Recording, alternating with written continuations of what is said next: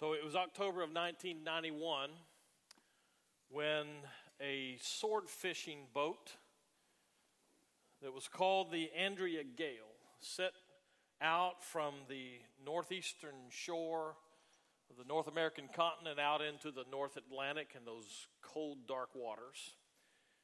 The crew had no idea when they left that they would never return.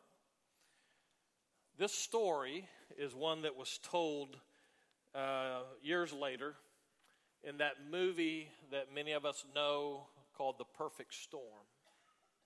If you know anything about the movie, then you're familiar at least with the story enough to know that that particular trip where they went out into what was a certain storm that would become the perfect storm as several different factors came together and uh, threatened the life of that crew and ultimately took the life of that crew. That there were things that pushed them out into the water in those days that made them feel like they had no real choice but to go out. I want to take that part of that story and drop it squarely into our laps today. Because most of us don't find ourselves having to make a decision about going out into that kind of a weather situation on a boat that actually takes you further than you ever wanted to go. But we do find ourselves up against situations uh, that stretch us and that often paint us into corners, or at least we feel like they paint us into corners where we have no real choice about what we're going to do. If you follow that movie or the story of that crew, you'll know that they reached a situation where they began to see that they were not going to survive, and it became a hopeless situation for them. I think that the reality for us is that hopeless situations have a way of crowding into our daily schedules. When we least expect it, we are confronted with situations, whether it be financial, or relationship or health problems or any number of things that begin to push up against us. And if we're not careful, we feel like we are without hope. This morning, what I would like to do is take the time that I have to, uh, I guess, to shove us, to nudge us, if necessary, into being re amazed at the resurrection.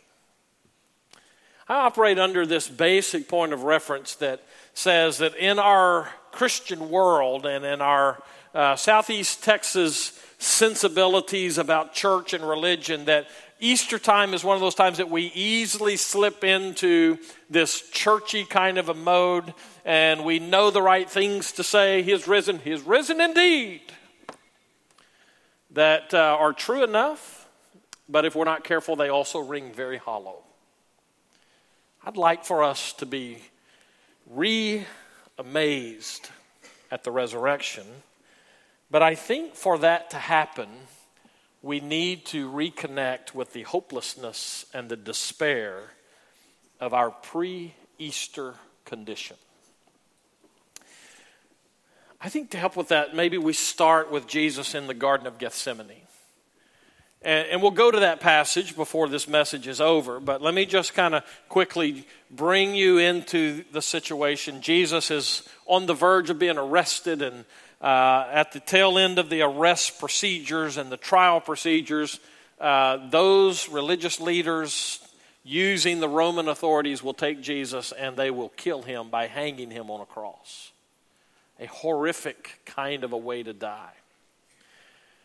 But before all of that happens, after the Last Supper, Jesus takes his disciples and he makes his way into this garden. garden full of olive trees, just kind of outside the gates of the city of Jerusalem. And Jesus takes his disciples, it's at night, and some of them kind of hang out at one place. He goes a little further with a few other ones and he says, Y'all wait here for me and pray with me. And and then he goes on further, and, and, and at that moment where he is most alone, what I believe is maybe the moment in Jesus' whole earthly life where the balance between his humanity and his divinity are most pronounced as it relates to what's going to be making the call. And he utters those words. Now I'm going to put them in my own language. But essentially, Jesus says in prayer, I don't want to do this. You ever said that about things in life? You ever been up against situations in your life where you're confronted with the reality, this is what it is, but I don't want to do that?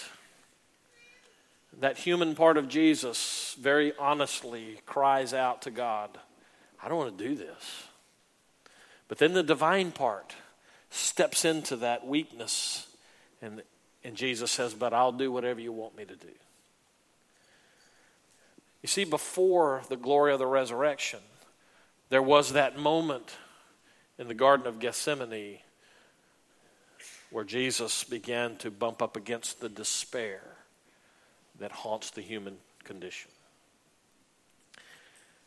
So, what I want to do today is take you on a trip back to that garden. But I want to go through another passage of Scripture to get you there. If you have your Bibles, let me invite you to turn to the book. It's one of those great Resurrection Sunday texts. Second, Second Kings chapter 5. In Second Kings chapter 5, we have this story, and I'm going to play it out for us, and I'm just going to kind of walk through the story, and then we'll move to the second act of this drama of Easter, and we'll go over to the book of Matthew and finally end up in the book of Acts. But in, in this first act, where we have multiple scenes, we find the story of a guy who's not even a Jew. He's not from Israel, he's actually from Syria. As a matter of fact, he's a commander for the Syrian king, of the, of the armed forces of the Syrian king. Uh, the guy's name is Naaman. Uh, we should get the background on this a little bit before I go into the story itself because it's really important that we get that. This guy is not a Jew. As a matter of fact, he commands the forces that are making these north to south raids on the Israeli camps or cities. If we put it in our modern geography here in East Texas, we might say that uh, him being from Syria, we might say that he was in Lufkin and he would come down and make raids into our area and then retreat back. Naaman the commander of the Syrian army. Now we pick up in verse 1, 2 Kings chapter 5. And Naaman, the commander of the army of the king of Syria, was a great man with his master and in high favor, because by him the Lord had given victory to Syria. Let me just stop for a second before I go any further and let me make this observation. There is enough evidence in that first part of that first verse for us to take heart in hopeless situations. This guy, I've already said several times now, he was not a Jew. He was not part of the people of God as we find them in the Old Testament. And yet, that verse that we've already read, not even read the whole verse yet, and it highlights the fact that God has used him and blessed him in what he had done. Here's good news for you you're never forced to be outside of God's people. There's always room for outsiders with God. I pick up reading. He was a mighty man of valor. He had all these things going for him, and yet there's this one piece of his life that injects hopelessness into our scene here, and that is the last part, that last little clause of this verse. But he was a leper. And with that, we find that Naaman, with all that he had going for him, had this one incurable disease. That wasn't at that point, it wasn't of the type that would exclude him from all social contact, although there was that kind of leprosy back in those days.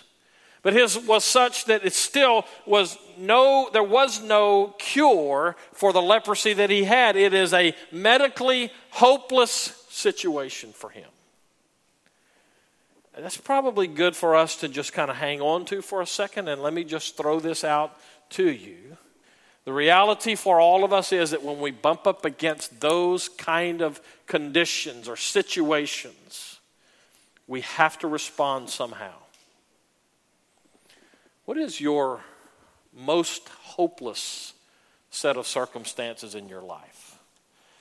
Do you have to sit and think very long and hard about the things in your life that if they just kept going the way they're going would put you in a bad situation? You know, one of the hardest things for me as a pastor is to talk to people I know and care about and hear them say, well, you know, such and such is happening with me, and, uh, and it's relationship issues, it's family issues, it's health issues, it's broken relationships, it's broken people. That's Naaman. For all that he had going for him, there was this part of his life that was out of whack, if you will. And so that takes us to the second scene. And this guy who had it all going for him, except for this one part that injects hopelessness into his condition, now he moves to try to fix that. And that is what we normally try to do, and that is that we try to buy off God. Well, it's not exactly the way it's stated here. Let's look at verses 2 through 5 and see how he pulls that off. Now, the Syrians, on, their, uh, on one of their raids, had carried off a little girl from the land of Israel, and she worked in the service of Naaman's wife. And she said to her mistress, Would that my Lord were with the prophet who is in Samaria. He would cure him of his leprosy. And into that hopelessness, now there is this lightning bolt of hope. He would cure him of his leprosy. So Naaman picks up on that in verse 4. So Naaman went in and he told his Lord, that is the king. Thus and so spoke the girl from the land of Israel. And the king of Syria said, Go now, and I will send a letter to the king of Israel. So he went, taking with him. Now here's the buying off part, right? He's going to go show up now where the prophet of God is, and he takes with him 10 talents of silver, 6,000 shekels of gold, and 10 changes of clothing. Let me translate those things into American ease he took a bunch of stuff. And it was very valuable. And he takes that stuff and he goes and he shows up because he's got this one part of his life that's not right. He has a skin problem. And so he takes this evidence of his wealth and he goes. Hopelessness has a way of driving us to twisted thinking. Oh, we don't necessarily think that it's twisted thinking. It's that part of our thinking that when we run into that, it's as if we say, well, if I'll just do this, then maybe God will respond to me in such a way that I'll be better off. And we do we, the twisted part of that, we do it in a lot of different ways. We, we do it sometimes just go, well, okay, so I'm going to go to church, and if I just go to church, God, God will see that, and I'll get extra credit for that. You know, I had a situation in the church I served before I came here. Many of you I know don't know me. Uh, I've been here almost five years now. I served for about 20 years down in the Rio Grande Valley on the border with Mexico, down close to Brownsville in that area. The church I served was about a half a mile from the county seat, and therefore on this particular day from the courthouse. Um, and and so because of that, we got a lot of traffic. It was kind of the inner part of the city of Edinburg, and there were a lot of outlying areas. But in this particular case, we had a lot of people that would just kind of come through who were downtown doing business. And, um, and so this one day, I got word that uh, actually our custodian came to talk to me. Now, Pedro was from that area and spoke Spanish as a mother tongue. Uh, much better than he spoke English, and yet he came to me and he said, uh, There's a guy in the auditorium and I said, okay. And he said, he said, the lights are off. And he said, I don't even know how he got in there. He's just in there. And I said, okay. He said, you need to go talk to him. Hello? So I started looking around for some of our big manly deacons. And they weren't there. They were working or something.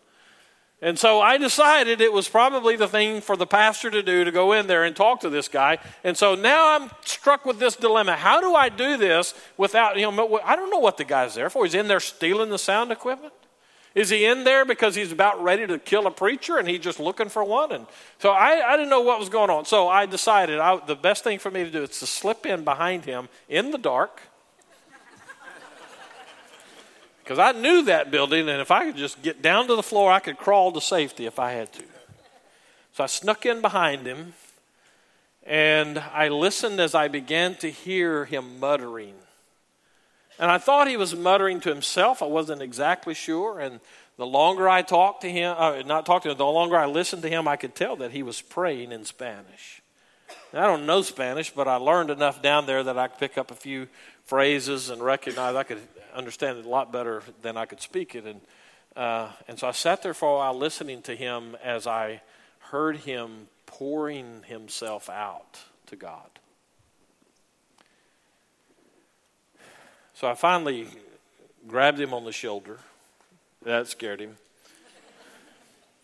And I leaned forward and I said, Hey, man, what can I do to help you? And he began to talk to me in kind of broken English. And in that discussion, it became clear to me that this guy's life had fallen apart. As it turns out, he was on his way to the courthouse for a hearing. He wasn't sure what he could expect from that hearing. And in the process of that discussion, he said these things to me, and no, not exactly these words, but essentially this. He said, You know, I was in church as a kid, and I walked away from all of that, and I just thought maybe God could help me today. Let me tell you something the chances are good in, in churches all over the world today, people wandered in thinking exactly that. I just thought maybe God could help me.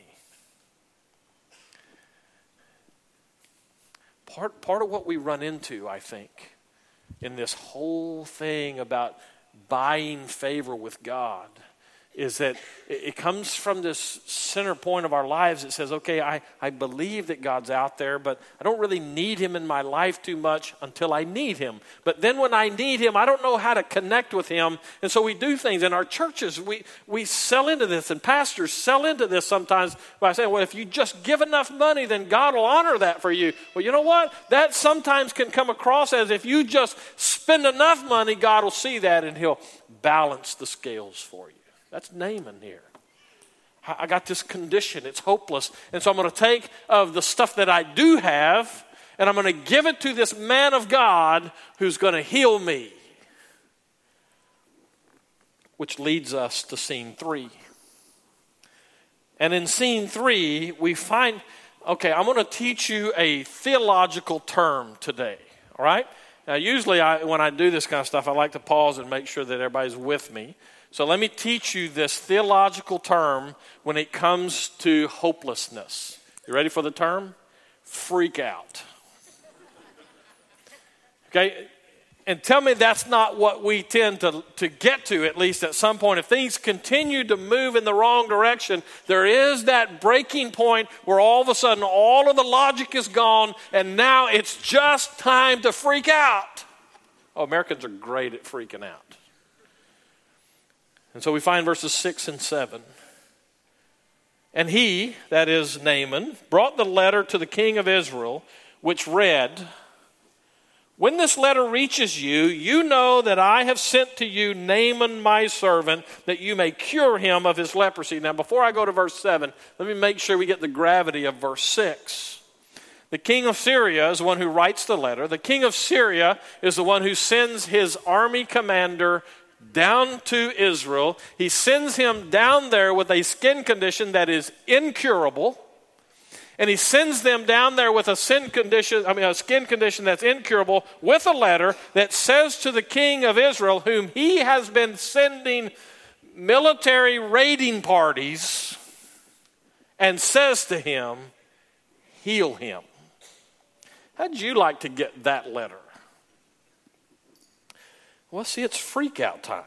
Verse 7 And when the king of Israel read the letter, he tore his clothes and he said, Oh my gosh, we're all going to die. Well, that's not what he says, but that's what it sounds like. Am I God to kill and to make alive? That this man sends word to me to cure a man of leprosy. Only consider and see how he is seeking a quarrel with me. In other words, he took it as one of those diplomatic moves, a power move, if you will, so that he would have the occasion to raid Israel and declare war. All it takes to avoid that is just cure this guy of an incurable disease. See, there are times in life when the most logical thing to do is to freak out, apparently. So, one of the things that we've done uh, lately, I've been preaching through the book of James, and obviously Easter is kind of a standalone day, but I've been preaching through the book of James, and James has taught us a number of things in there, one of which is that when you face trials and tribulations in your life, and we all face them, but when you face them, you should ask yourself this question Where's God in this? So, and here's what drives that. The basic understanding that we take from Scripture is that God is, in fact, God, which means nothing happens to you by chance, that God is in the process of working through history to its appointed end. And when something happens to you, either God made it happen, or God allowed it to happen, or He's not God. Which, by the way, is not a good option, number three. So either He made it happen, or He allowed it to happen. It opens a whole big discussion I'm not going to take the time to have today. But it does also push us to ask this question when you go through trials and things that push you towards hopelessness, hopelessness, you should ask yourself, where is God in this? Because when we get to freak out mode, we don't even look for God usually. So the question here is, where's God in all of this? Maybe the question for us, me and you, is who is your Naaman? Who or what is it in your life that when they show up with a letter like this, it causes you to go, oh, my, we're all going to die? Let's keep moving. Scene four. Maybe it's a good thing to say for us that when we find ourselves in that situation and it's freak out time, what you really need is an Elisha in your life. This is verse 8. But when Elisha, the man of God, heard that the king of Israel had torn his clothes, he sent to the king, saying, why have you why have you torn your clothes? In other words, what are you thinking, man? Well, that's pretty strong words when you're talking to the king. But he goes on to say, Let him, that is Naaman, come now to me, that he may know that there is a prophet in Israel. In other words, God shows up on the scene for the king of Israel. God is always at work in the midst of your circumstances. He always has hope for you, even in the darkest, hopeless places. And in this case, the man of God, the prophet, steps into the mix for that king who saw no way out of his plight, and he said, Just send him to me. And he'll know that there is a prophet in Israel. Where is God in this? The answer is God may very well, hear me very carefully now, God may very well have engineered your circumstances, as bad as they are, to put you in a position where He can show up and you'll see Him. You know, most of us don't need God on a day to day basis, or at least we live our lives that way. I'm, I'm not hacking on anybody. I'm just calling it like it is. I'm the same way. We go through our life and we know in our head that God loves us and He's there every day and all that stuff. But the reality is, we kind of float through life until we hit those situations that go, oh man, I got a problem. Where's God? And the answer is God is always there for you. Scene five. This is the one that gets us to another statement we learn from James, and that is when you hit those situations that push you, it's good to recognize that it's always a test. Where's God in this? And the answer to that sometimes is God is saying, uh, Do you trust me enough? Verses 9 and 10 help us to see that. So Naaman came with his horses and his chariots, and he stood at the, at the door of Elisha's house. I love this because Elisha says, I'm not going to play by your rules. You're going to do it my way. And in doing that, he commits a couple of uh, offenses against Naaman. This guy is a powerful figure. Elisha doesn't even greet him at the door. He sends this messenger. Uh, we're verse 12. No, verse 11. But Naaman was angry. Now, wow, how did I do that? Verse, somebody help the boy out. Where are we? Verse 9, thank you. So, name, verse 9. So Naaman came with his horses and chariots, and he stood at the door of Elisha's house. And Elisha sent a messenger to him, saying, Go and wash in the Jordan seven times. That's the river. In other words, go dunk yourself seven times, and your flesh shall be restored, and you shall be clean. But Naaman was angry. And he went away saying, Behold, I thought that I would surely come out, that he would surely come out to me and stand and call upon the name of the Lord his God and wave his hand all, all over the place and cure the leper. Now, here's another word. Let me put that in my terms. Naaman says, I thought sure that I was going to get a dog and pony show out of this for all of those riches I brought him. I was expecting him to come out and breathe on my people and they'd all fall backwards. I thought that I would show up and he would wave his hand and throw incantations at me and burn some incense and all of those things that Naaman said I thought would happen. And Elisha doesn't even bother to meet him at the door. He sends word through a messenger hey, just go dunk yourself in the river and it's all good. The cure for your skin disease is the Jordan River. Just go dunk yourself. But here's where you and I are just like Naaman. It wasn't good enough for Naaman. Naaman brought his preconceived expectations to the table, and when God didn't meet them, he said, And I'll have none of that. Well, I hadn't got to that part yet. Let me go ahead and finish reading. Verse 12 Are not Abana and Pharpar, the rivers of Damascus, better than all the waters of Israel? Could I not wash in them and be clean? In other words, I could have saved myself all the expense of this trip. I could have just gone to my own waters and done this. So he turned and he went away in a rage. This is the heart of this story that I wanted us to get. Our nature is to bring to the table what we expect. And we like to push God into that little box to say, You do it our way. And if He doesn't do it our way, then we get all huffy and we walk away and we get offended with God because God doesn't play by the rules that we put on the table. Well, you know, well, okay, and so here's how that usually happens. It's usually not that we're so offended with God, it's that we get offended with God's people or with God's preachers. And so we say things like, Well, I'm not ever going back to that church, or I'm not ever going back to church or I just don't know that I'm willing to trust that. It's, it's amazing to me that Naaman had a simple solution to a hopeless situation, and he said, I ain't doing that. It's not what I had in mind.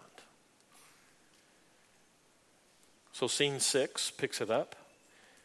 And here's the good news for you we may give up on God, but God never gives up on us. You see, if it was if if I had been God in this passage right here, let me tell you, you don't know how glad you are I'm not God. First of all, if I was God, there would be a whole lot of less people driving between here and Beaumont every day. Because I'd send one of those heavenly nuclear bolts on some of those crazy drivers. I, I'm telling you, it's a good thing I'm not God. And in this case, it's a good thing I wasn't God here because if I had been God and Naaman said to me essentially that I'm not doing that, it's not what I had in mind, I'm not playing by your rules, then I would have said, okay, Mr. Leper,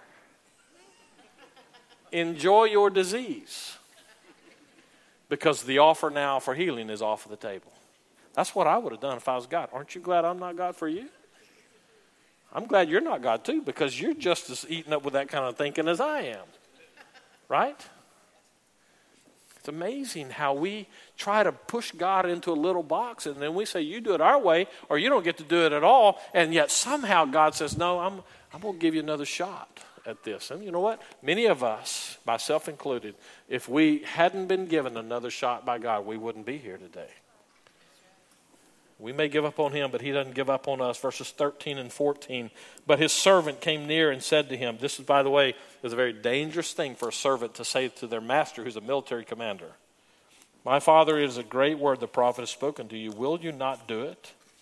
Has he not, or has he actually said to you, Wash and be clean? So he went down and he dipped himself seven times in the Jordan according to the word of the man of God, and his flesh was restored like the flesh of a little child, and he was clean. Here's a news flash for us all. When we do it God's way, it works. It always works. And the cure for skin disease for Naaman was something so simple and so ridiculous that we never would have dreamed it up ourselves. And it worked. That pushes me back into the Garden of Gethsemane. Matthew chapter 26, we find the account that I've already referred to today. But in Matthew 26, beginning in verse 36, we find these words. And then Jesus went with them, that is the disciples, to a place called Gethsemane and he said to his disciples, Sit here while I go over there and pray. And taking with him Peter and the two sons of Zebedee, he began to be sorrowful and troubled. Now, here's what I want you to do. Okay, I want us to pause and I want you to listen to the words that Matthew records. And I want you to listen for the depth of anguish in these words. I want you to listen with fresh ears today. I know that it's Easter and we sing the songs and we jump up and down and we, we have all those kind of great things about the resurrection. I totally get that, but the whole premise of what I'm saying today is we're not ready to celebrate Easter until we embrace the anguish of the Garden of Gethsemane. Taking with him Peter and the two sons of Zebedee, he began to be sorrowful and troubled, and he said to them, My soul is very sorrowful, even to death. Remain here and watch with me. This might be a good time for us to stop and say, Why this?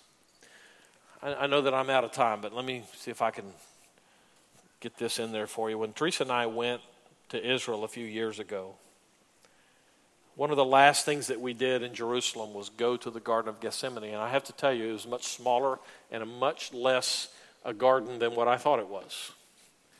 Uh, it's more like your backyard, most of you. But you know, it was one of those rare times on that tour where the tour guide said to us, I'm going to just give you some time. You find a place and just spend the time the way you want to. There are people everywhere, there's tourists all over the place. And I went and I kind of carved out this little spot in the Garden of Gethsemane, and I did the best I could to reconnect with this moment that we just read.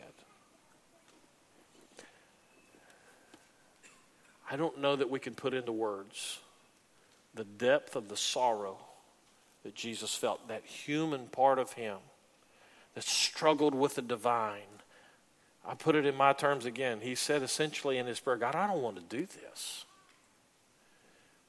I, I, it's hard for me to imagine Jesus being at a point where he, where he said that. But all of us run into those times, don't we? Don't you run into situations where you go, I don't want to do this. I don't want to have to go through this. I'm tired of the fight all the time. And then that divine part of Jesus says, Yet it's really not what I want, it's what you want. But you see, that's what Naaman couldn't get. Naaman had a hard time getting to that point of, okay, I'll park what I want in favor of what God wants. But he had to get to the part where he would surrender what he wanted in order to get what God had for him. That makes sense? It's exactly where Jesus is here. I surrender my own will to yours. And what followed, what we would love to say is, and then it was all party after that. Man, it was, you know, balloons and all that cake, and it's just all party for Jesus after that. Not so. Jesus surrendered to the will of his Father in this, and they killed him for it. But we have to embrace that because it's that part of what God had designed that we would never design for ourselves that was the cure for the sin disease of all man.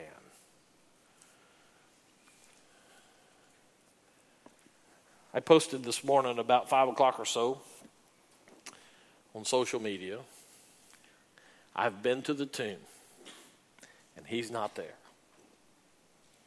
That's a true statement. I've been to a lot of places around the world where great figures are still buried. But I went to the tomb that most believe is where Jesus had been buried, and he's not there. You want a good piece of information? He was there, but he had to get there in order for Easter to mean something. Let me ask you to bow your heads. Musicians, come forward. Let me just ask you. Those things that are in your life now that are not what you would have chosen, that push you towards being hopeless and push you towards despair, those things that are in your life, where's God? in that. We come to Easter Sunday and we, we kind of reduce it sometimes to the cutest little meme that we can put on social media or, you know, those little trite sayings that we have. But the reality is that in order to get to the celebration time, there had to be a pouring out of himself and suffering on the part of Christ. He did that for you. It had to be that way for you. And so now you're confronted with that. And just like Naaman, you're now confronted with the opportunity for a cure to your sin disease. All you have to do is say, I believe it and I accept it, or you can walk away from it. And God will let you walk away from life. But if you will accept it, He will give you a life that'll absolutely blow your mind. So, what do you believe? What do you do? This invitation time, we're going to start singing here in just a few moments. We'll have more singing time after that as a congregation. But this invitation time is for you to deal with what God says this is my plan. What do you do with Jesus? We have some of our staff across the back, some of our deacons are back there. Uh, I'll be back there in just a moment. We do that because it's a little easier, maybe, to kind of excuse yourself towards the back where we can talk than it is to walk down front. This is an opportunity for you to have those conversations. Don't walk out of here without Jesus Christ as Savior of your life. Father, take this time, use it for your glory in Jesus' name. Amen.